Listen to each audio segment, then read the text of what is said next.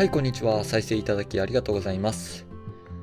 えタイトルの通り、僕は今、アメリカ合衆国の首都であるワシントン DC に滞在しています。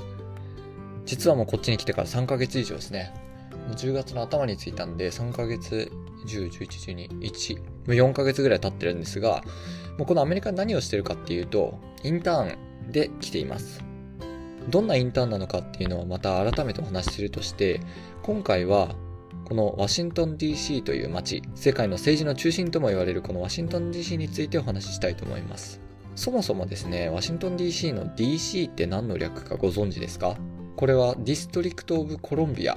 コロンビア特別区の略ですね。アメリカで唯一の特別行政区で、全米の50州あるうちのどこの州にも属していないんです。ワシントン DC の名前はアメリカ初代大統領のジョージ・ワシントンとアメリカ大陸を発見したとされるクリストファー・コロンブスの2人から付けられた名前なんだそうです。そしてですね、実は驚きな事実が、このワシントン DC という街、人の手で全て設計された計画的な都市なんです。政治の中心地として全てデザインされてできました。実際に住んでみるとわかるのが例えば道の名前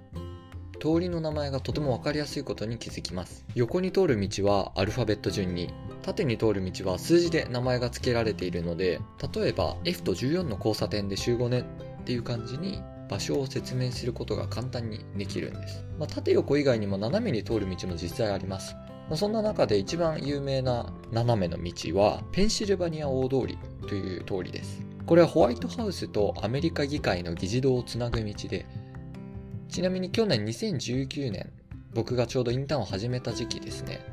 ワシントン DC の野球チームナショナルズがワールドシリーズを制覇しました。その時に優勝パレードを行ったのもこのペンシルバニア大通りでした。僕もパレードは実際見に行ったんですが、この時はチームカラーの赤で通りが一色になっていました。さらに余談なんですが、ナショナルズが優勝した後ですね、トランプ大統領のもとへホワイトハウスに表敬訪問を行ったんだそうです。しかし選手の中にはトランプ大統領を支持しないとして欠席した人もいたようです。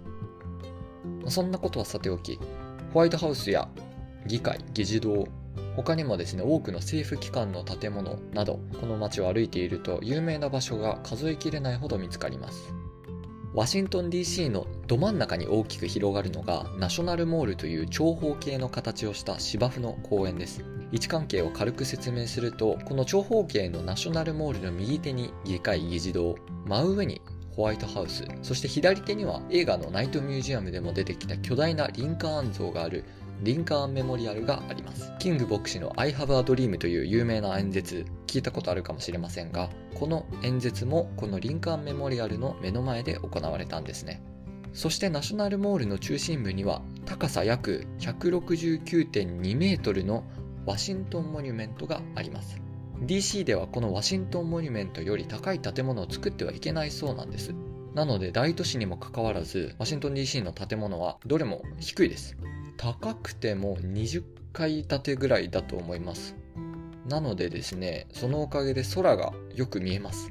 ちなみにこれも余談なんですけど、アメリカにはワシントンって名前が付くものがめちゃめちゃ多いですね。例えば大学で言うと、この DC にある大学、ジョージ・ワシントン大学、それからワシントン州にあるワシントン州立大学、ワシントン州はですね、ワシントン DC の真反対、西海岸にあります。それからセントルイス・ワシントン大学だったりですね、数えきれないほどワシントンとつく名前の大学が多いです。それだけジョージ・ワシントン大統領が尊敬されているっていうことですかね。ワシントンだけじゃなくてリンカーンとか、さっきのキング牧師とか、尊敬される人物はとことん尊敬するっていうのがこうアメリカの特徴かもしれないですね。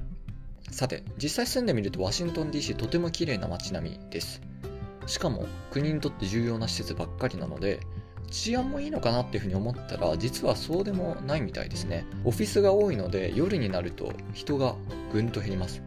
また休日もぐんと人が減っています。それに呼応してですね犯罪も多いようです。また危険なエリアと比較的安全なエリアのギャップが激しくって街を歩いていても少し外れたところに入ると途端にちょっと怪しいなっていうエリアになります。それでもかつてに比べたら街の再開発が進んで昔はもう人の行くようなところではないっていうふうに言われていたエリアでも今はすっかり繁華街になっていたりするようです。アメリカの首都とはいえ日本に住んでいる人からするとどこも治安はそこまで良くないということですかね。はい。というわけでアメリカの首都ワシントン DC についてお話ししました。なんですけどまだまだ基本的な話ばっかりしかできなかったのでまた改めてワシントン DC の魅力や現地にいるからこそ気づいたことなど話していければと思います。ではまた。